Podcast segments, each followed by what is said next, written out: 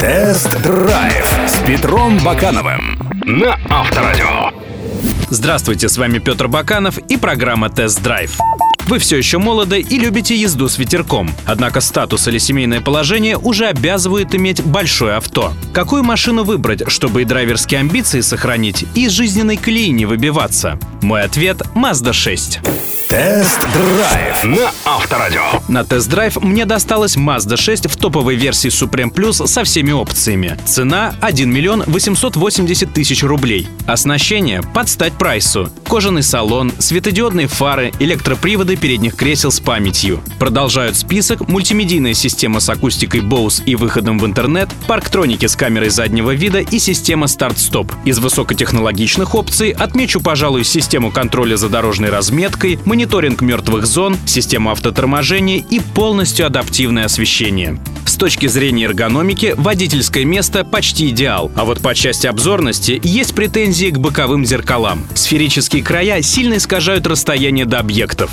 Что касается галерки, то сзади места хватает. Если бы не низкий потолок, который явно давит на психику, было бы совсем отлично. Кроме того, у задних пассажиров есть еще подогрев сидений, электрошторки на заднем стекле и подлокотник с подстаканниками. Багажник у Mazda невелик – 429 литров, хотя спинки задних сидений складываются в ровный пол. Плохо, что вместо запаски у шестерки лишь докатка.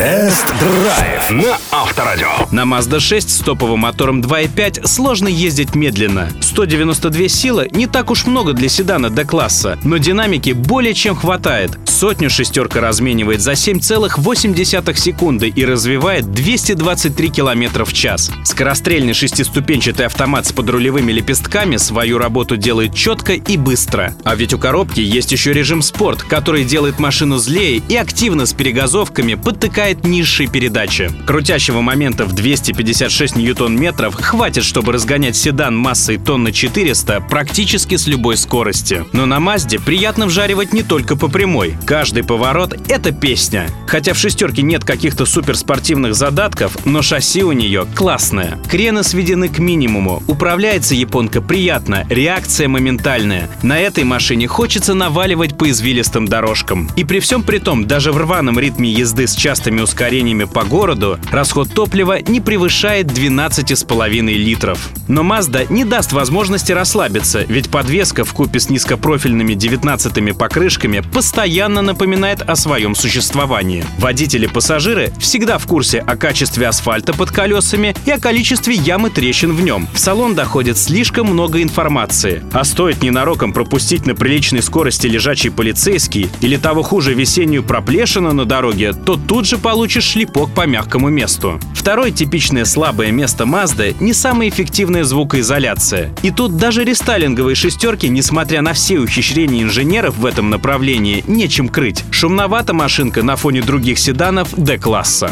Тест-драйв на Авторадио. Mazda 6 однозначно автомобиль для водителя, который любит получать за рулем правильные эмоции. И эта машина очень понравилась. Вы все мечтаете о трешке или пятерке BMW, но такая покупка разорит вас окончательно? Тогда купите Mazda. Поверьте, не пожалеете. Но если для вас важнее комфорт, вместимость и практичность, то боюсь, что шестерка не лучший вариант. Но такие люди обычно и не смотрят в сторону седанов. Им подавай кроссовер.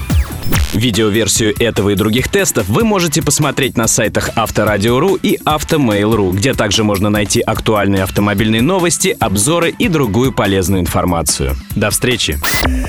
Тест-драйв с Петром Бакановым на Авторадио.